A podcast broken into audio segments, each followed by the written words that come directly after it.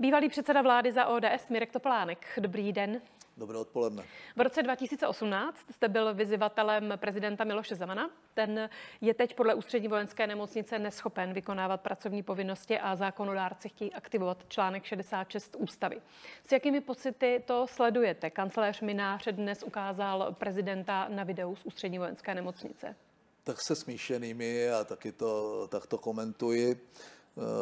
Na jedné straně bych si přál, aby Miloš Zeman jako člověk, jako člověk, kterého znám prostě posledních 25 let, měl klid, měl péči a důstojně se buď vyléčil, nebo důstojně případně ukončil svůj mandát prezidentský. Nicméně je pravdou, že po volbách přichází takzvaná prezidentská sezóna, že si všichni musí přát, abychom měli prezidenta, který je schopen vykonávat své povinnosti a své kompetence. Nicméně v této chvíli i po tom všem, co se děje kolem hradní kanceláře, po mnoha excitovaných výrocích, speciálně na sítích, bych si skoro přál, abychom tomu problému dali klid. Do 8. listopadu se vlastně nic zvláštního nestane a pořád, pořád můžeme doufat, že vstane Fénix z popela, že 8. listopadu se objeví v šotu České televize Miloš Zeman, možná na vozíku, ale bojím se, že tomu tak spíš nebude a že aktivace článku 66 potom bude nezbytná právě proto, aby mohly proběhnout ústavní procedury, které bez prezidenta republiky nebo osoby, která z ústavy ho může v takovém případě nahradit, byly vykonány. Jinak skoro to nechci komentovat, připadá mi to docela nechutné a Miloši Zemanovi přeji, ať se z toho ze všeho dostane. Vedoucí kanceláře prezidenta Minář měl podle ústřední vojenské nemocnice písemnou informaci o neschopnosti prezidenta už 13. října. Přesto den poté vzal k němu předsedu poslanecké sněmovny Vondráčka, aby prezident podepsal svolání nové sněmovny, což ani nemusel. Jak je možné, že se stát nemůže takových eh, lidí zbavit? Vlastně mě zajímá, jestli ten systém není extrémně zranitelný. Ten systém je zranitelný už tím, že Minář nikdy nedostal vlastně prověrku a přesto si ho tam Miloš Zeman ponechal, i když říkal, že pokud nebude mít prověrku, tak se ho zbaví, ale jenom hlupák nemění své názory, což je citát eh, Miloše Zemana. Eh, já myslím, že stát se Mináře zbavit může speciálně po aktivaci článku 66 a Andrej Babiš už avizoval, že to provede, protože by to bylo v jeho kompetenci. Nicméně je to podle mě už dáno tím, koho si může do hradní kanceláře, do, jedno, do jednoho z mocenských center této země prezident republiky vzít. A... Takže prezident udělal ten systém zranitelný? Já, já si myslím, že ústava nepočítá s tím, že, eh, že prezident bude eh, někdo, kdo si bude uzurpovat větší pravomoci, než mu podle ústavy náleží a že bude aktivistický. Nicméně svým způsobem všichni tři naši eh, polistopadoví prezidenti aktivističtí byli. U Miloše Zemana to překročilo veškeré meze a v tomto smyslu se musí buď precizovat, precizovat a ono to úplně nejde, ústava, já bych do ní radši nešáhl v této chvíli a asi není ani schvalitelná žádná změna. A je to na tlaku veřejnosti médií, eh, aby ten člověk eh, vlastně tu funkci vykonávat nemohl a e, to, že se kolem Miloše Zemana soustředila skupina lidí, e, kteří jsou dlouhodobě buď pro smích, anebo se můžeme obávat jejich činnosti, případně jejich substituční role při výkonu pravomocí prezidenta. E, to je pravda, ale pokud to neprokážou orgány činné v trestním řízení, tak se k tomu já osobně nemím nějak vyjadřovat. Ano, orgány činné v trestním řízení některé věci šetří kvůli komunikaci aktivitám kanceláře prezidenta republiky padlo trestní oznámení spochybňující pravost Zemanova podpisu právě na tom dokumentu, kterým svolává sněmovnu. Policie chce také prošetřit možné protiprávní jednání se znaky trestných činů proti republice. Minář, nejedlý, ovčáček. Zapojila se i BIS, již má tedy v gesti ochranu ústavnosti. Co všechno mohou takoví lidé na hradě napáchat? Kam až sahá vaše představivost? Máte z toho obavu? Já teď ponechám stranou eh, to, že eh, si můžou eh, řešit nějaké soukromé záležitosti. Mě vadí spíše případné úniky utajovaných informací, protože Hrad má k dispozici informace eh, v té podobě, kterému náleží. Jakého typu? Miloš Zeman požadoval vždycky eh, informace nad rámec toho, eh, požadoval přístup do živých svazků, požadoval jména, na to žádný nárok nemá. Eh, už to, že teď v tom mezidobí byla, byla prodloužena smlouva bývalému pracovníkovi BIS, myslím, že Hron se jmenuje, je velmi podivné. Hron. Myslím, že v této chvíli si měli kluci trochu dát pozor na to, co dělají. Kdo to mohl provést, netuším. Patří to zřejmě do kompetence kancléře. To, že, to, že hrát, přestože nemá úplně dominantní roli v zahraniční politice, otáčel tu naši politiku více východním směrem, to mělo vliv možná na naši reputaci, ale významné škody to nemuselo napáchat a je to vidět i na takzvané kauze Vrbětice, která je pro mě zajímavá především tím, že jsme po 30 letech byli schopni vyčistit rezidentury GRU a SVR na pražské ambasádě, ruské ambasádě, takže v tomto smyslu jde spíš o nějaké podezření z úniku informací, jde podezření z některých... Máte nějaké konkrétní podezření? Já, já podezření, tak vzhledem k tomu, že mimo jiné je vyšetřovan, vyšetřována kancelář pro podezření z úniku útojovny skutečnosti, tak jenom vím to, co je v médiích a jsou to jenom spekulace. Já komentovat to je velmi složité. Řekněte mi tedy třeba směrem k Rusku, jestli mohli něco napáchat, protože nedoručili zatím, Dukovany zatím za to, jejich prezidentování, odešli z Zatím se jim to úplně nepodařilo, protože tohle všechny, Rusko? myslím si, že se o to pokouší, pokoušeli. Miloš Zeman byl určitým mluvčím nějakého toho hradního názoru peruského. V této chvíli jsou, je Rosatom ze soutěže o Dukovany vyloučen. V této chvíli je vyčištěna pražská rezidentura. Odpouští tohle Rusko? Prosím? Jestli tohle odpouští Rusko? Já si myslím, že Rusové jsou velmi pragmatičtí. Oni samozřejmě dlouhodobě věděli, že jejich angažmá a jejich počet jejich agentů na českém území je enormní. Fungovali zřejmě nejenom pro Českou republiku, ale i pro západní Evropu. To, že, to, že nám nevyhlásili válku a pouze nás zařadili mezi nepřátelské země vedle Spojených států amerických, je spíše úsměvné a naše obchodní relace s Ruskem není taková, abychom kvůli tomu plakali. Týká se v zásadě surovin, což může být zajímavé teď právě v energetické krizi a nemám pocit, že by to mohlo napáchat větší škody, než je nezbytně nutné. Je třeba mít s Ruskem vyvážené bilaterální vztahy, které odpovídají té obchodní relaci, protože politicky a geopoliticky si zase tak toho moc říct, co nemáme. Podle vás jde Andrej Babiš brutální prezidentskou kampaň. Myslíte, že by měl se všemi těmi propadlými hlasy šanci stát se prezidentem? Já si myslím, že on jede dva typy kampaně.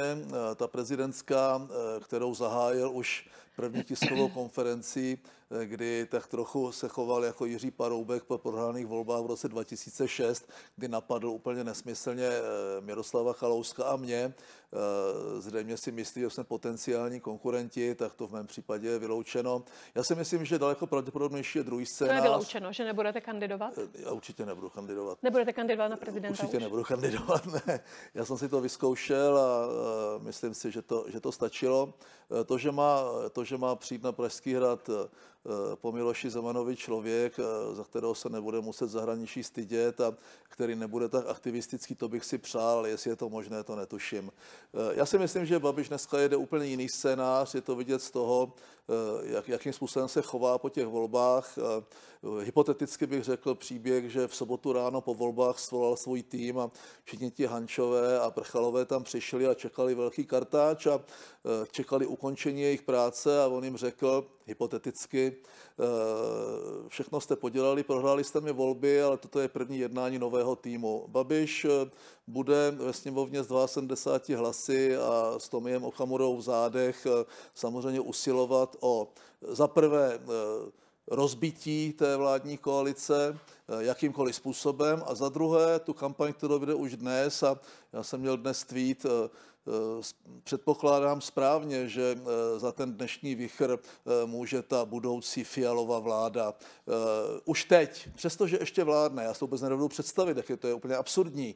Kdy my jsme skončili, moje vláda se dostala, měla vyslovenou důvěru 24.3. a do 8.5. jsme 12-15 hodin denně plnili své povinnosti, protože jsme za prvé měli předsednictví, za druhé jsme měli domácí krizi, za, za třetí začínala finanční a ekonomická krize.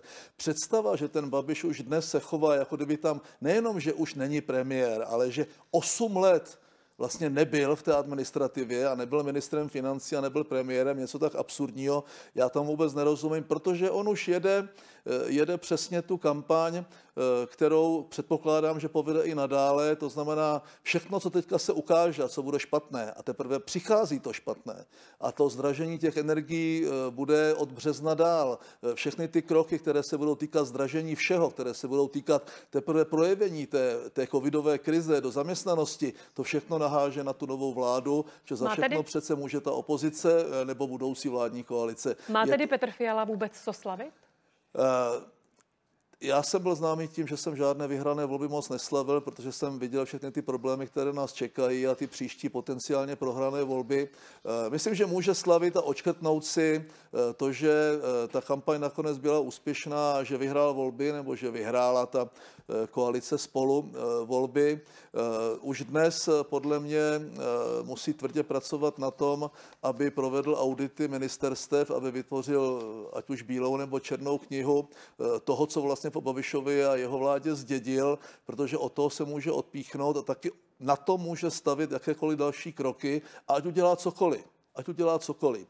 Přijme eh, zrušení DPH a nebo ho zruší, eh, tak Babiš bude mít náboje pro to, aby na něho útočil a to žádných 100 dnů hájení mít Fiala nebude. Ale bude důležité, jak vydrží koalice sama o sobě. To, co bude dělat Andrej Babiš, bude jedna věc, soudržnost uvnitř bude důležitá. A vy taky jste vládl podle vašich slov v bizarní koalici se zelenými a KDU ČSL a šlo to nějak. Eh. Tak proč vlastně označujete působení té nové nastupující vlády jako Mission Impossible? Eh, tak to je nadsázka samozřejmě. Samozřejmě.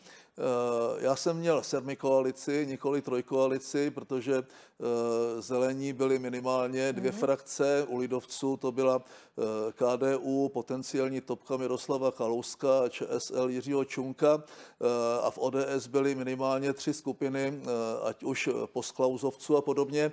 Přesto ta vláda fungovala, protože jsem vystupoval, a to všichni potvrdí, kdo se mnou v té vládě seděli nesmírně korektně, tu, v té vládě jsem nic neválcoval, nechal jsem, eh, samozřejmě musíte dělat kompromisy, ty jsou bolestné, berou vám voliče, berou vám podporu ve straně a nakonec eh, to, co provedl Bursík ve straně zelený, kdy se snažil tu stranu ovládnout, eh, tak vlastně vedlo ich pádu té vlády, byl to jeden jakoby z triggerů, který to celé urychlil. Ano, ale nějakou dobu to šlo. Dá se jde, vládnout, nešlo problém nebyla vláda, problém byla sněmovna.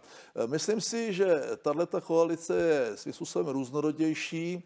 Eh, Zelení Martina Bursíka eh, byli sice, měli svoje environmentální témata, ale byla to městská liberální strana, kde jejich ekonomický program nebyl zas tak daleko od toho našeho. Eh, Dnešní Piráti, ať už v té koalici budou nebo nebudou, a já nevím, co je, co je horší, já bych chtěl, aby v té koalici byli, Uh, už jenom proto, že ve sněmovně volně pobíhající čtyři piráti by zdivočili a zradikalizovali by celou tu potenciální stranu, kte- která zůstane, anebo vznikne, nebo na jejíž, na jejíž rozpadu něco vznikne, předpokládatelném. Eh, Já si myslím, že ta vláda, že to Fiala zvládne, je na to nastaven, přichází pro něho to přijatelnější období. Já jsem měl pochybnosti, jestli vyhraje volby a když si to očkrtl, tak tu roli té klidné síly a toho, toho moderátora kompromisu on je schopen zvládnout velmi dobře. Problém bude ve sněmovně, eh, protože eh, to je sice 108 hlasů, ale politologické poučky říkají, že nejpevnější koalice je ta nejmenší možná většinová koalice, to je 101.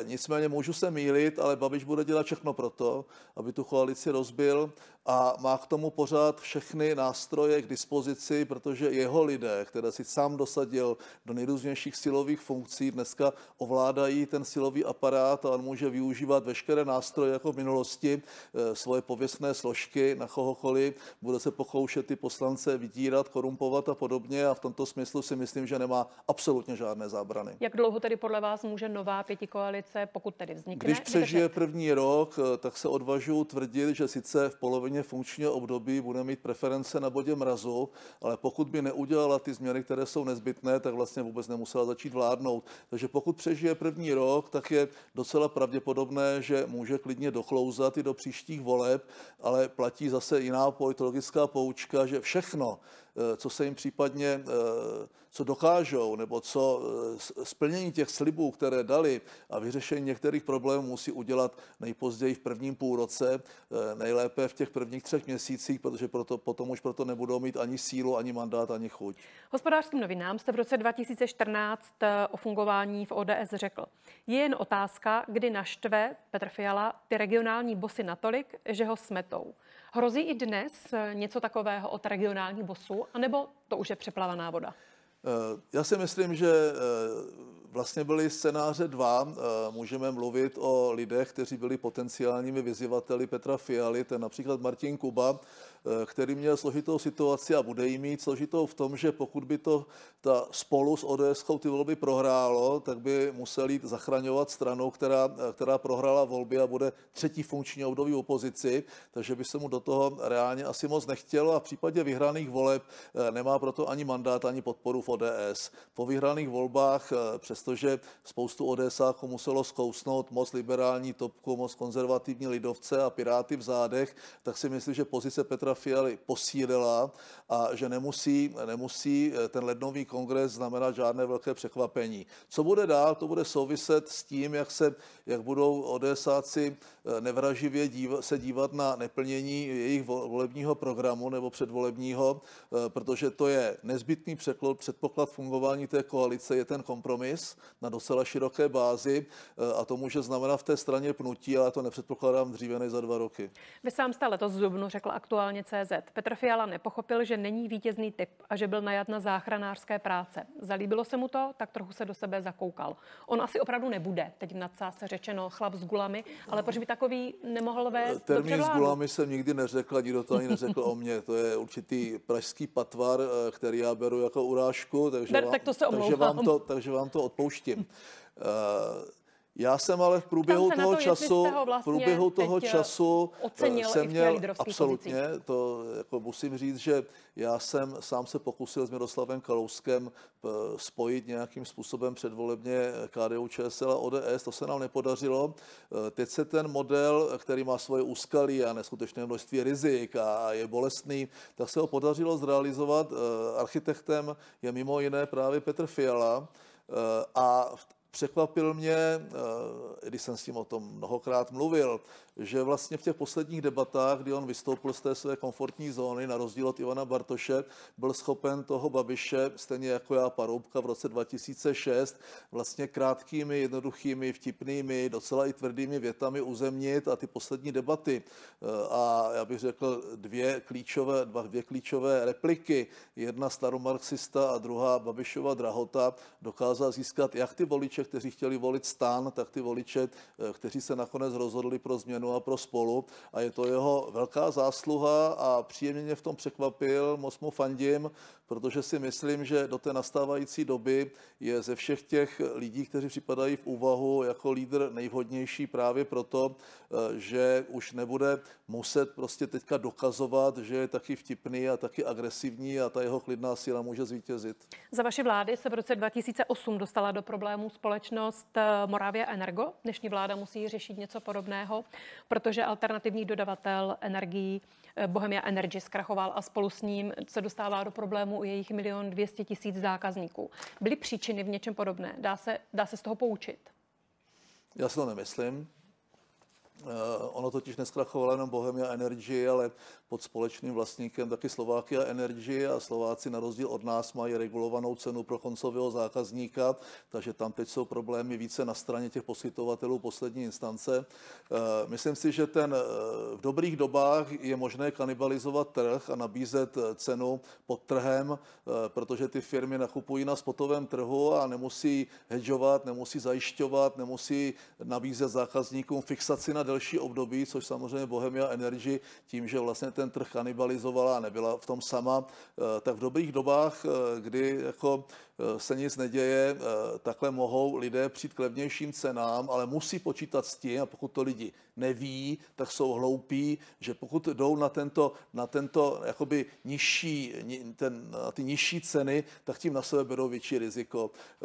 Ta, po, po té, co se vlastně, co radikálně narostly ceny a tady se můžeme hodinu bavit o těch příčinách, které jsou jak vnitřní, tak vnější a, a některé postcovidové a některé souvisejí s vyšší poptávkou v Ázii a s ukončením těžby v Holandsku. Můžeme se o tom bavit dlouho, tak každopádně ten jejich pád je, byl nevyhnutelný.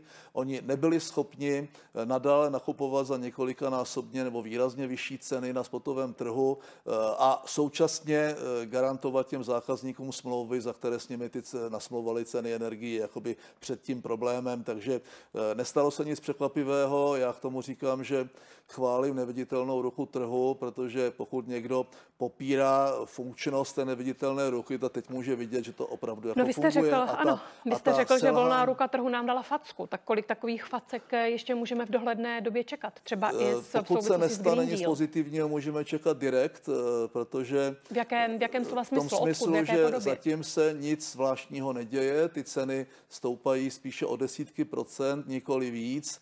Nicméně je to taky proto, že ty velké firmy, ať je to ČES, nebo je to EO, nebo Inoji, nebo PRE, nebo Pražská plynárenská, a, e, nebo jsou to teplárny, které jsou na uhlí, mají většinu, většinu, těch, e, e, většinu těch komodit pokrytých nějakými dlouhodobějšími smlouvami, nebo mají zahedžovaná rizika. Jak by tedy ten direkt mohl vypadat? Takže ten direkt může vypadat tak, že ceny elektřiny přestože to zatím nevypadá, mohou jít více jako 30%, mohou být prostě daleko vyšší a ty ceny plynu, eh, až se ustálí ta poptávka s nabídkou, tak budou nepochybně vyšší, než jsme byli zvyklí do posud, což bude mít vliv, a už to má vliv na celou řadu jiných komodit, eh, má to vliv nakonec na cenu potravin, má to vliv na všechno, kde se promítají energie nebo přepravní náklady a v tomto smyslu můžeme očekávat poměrně výrazné ochlazení a může to vyrovnat jenom, eh, řekl bych, větší ekonomický výkon eh, v tom postcovidovém období a proto všechna ta opatření, jako je zrušení DPH, jsou absolutně nesmyslná. Eh, musím říct, že to je jedna z pastí, kterou přichystala tahle vláda vládě Petra Fialy, ať už udělají potom cokoliv. Všechna opatření typu zákaz obchodování s povolenkami, pokud se Evropská unie nerozhodne ty povolenky zrušit, tak jsou taky nesmyslná, nepovedou, nepovedou ke změně. Jak tedy by se to dalo řešit? Co by mohlo vést ke změně? Co mohou vůbec vlády udělat? Žádné, Jestli vůbec žádné rychlé krátkodobé pohyby, řešit sociální transfer naprosto cílený, představa, že bude, se dostane do takzvané energetické eh, chudoby, což je oxymoron, protože to je chudoba, to energetická chudoba, tím se tváříme, za to může někdo jiný, ne my, za to a, a tak dál, může být 150 milionů lidí, eh, tak to je naprosto bizarní scénář, takže cílená sociální podpora, nejlépe vyzkoušeným způsobem, třeba příspěvku na bydlení, všechny ty ostatní věci jsou pouze triky, nebo jsou to krátkodobě působí působící nástroje bez záruky. Budeme muset eh, počkat, eh, počkat, až se ta poptávka vyrovná s tou nabídkou a budeme muset dělat kroky na evropské i na české úrovni za prvé k zajištění těch komodit, které nám budou chybět. To jsou eh, větší nasmluvovaná množství. Budeme se vracet k těm dlouhodobým kontraktům a tak trochu pomineme ten spotový trh, který vlastně v této chvíli fungovat úplně nebude. Delší kontrakty na plyn, daleko větší využití zásobníků, které některé země ruší. Budeme muset možná nasmlouvávat i dodávky LNG, protože jinak nebudeme schopni garantovat nějaký, je to jakoby, je to, je to strašný, ale ten návrat je nutný a e, dlouhodobě si myslím, že musí dojít přehodnocení některých těch cílů New Green Dealu, protože pokud tomu nedojde, e, tak si připravujeme další facky budoucnu a, a opravdu ta neviditelná ruka trhu nám to dá pocítit. Stojíme na Prahu hluboké krize a masivní inflace? Očekáváte to? Já naštěstí nejsem ten opinion maker, který tvoří, kdyby tady seděl tak hluboké energetické Rusnov, krize, na kterou někdo, jsou pak nabaleny tak další. odpovídat velmi opatrně, ale eh, evidentně, evidentně eh, další kroky centrální banky ve směru eh, k zpřísnění té monetární politiky se dají očekávat.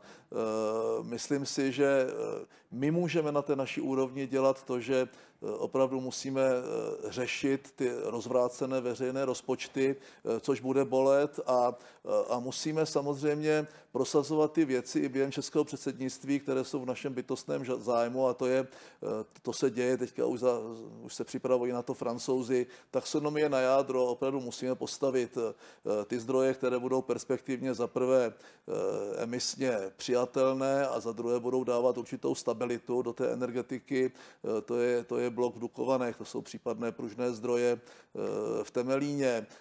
Musíme zachránit české teplárenství. V případě hrozících blackoutů jsou to jediné soustavy, které by jako ostrovní soustavy mohly zabezpečit, řekl bych, přežití toho, toho regionu. Musíme se při, velmi, velmi klidně připravovat na tyto scénáře. Pokud na ně už nejsme připraveni, tak je to skoro škoda. A do toho se musíme snažit dělat kroky, eh, které, eh, které eh, zabezpečí těm lidem, kteří jsou nejvíc potenciálně postižitelní, to jsou důchodci, to jsou, to jsou rodiny, Eh, rodiny, které jsou už dnes na hranici chudoby, eh, aby vlastně nepadly, eh, nepadly úplně, úplně dolů a nezačaly nám tady nějaké sociální tenze a nezačaly nám nějaké sociální problémy přímo namířené proti ne sice vyníkovi, ale proti tomu establishmentu, který přijde. V tom je ta Babišova role jako geniální, protože on to pochopil jako první a, a jede vlastně proti té vládě ještě předtím, než nastoupila. Mirek Topolánek byl hostem DVTV. Děkuji za váš čas i za rozhovor. Já děkuji.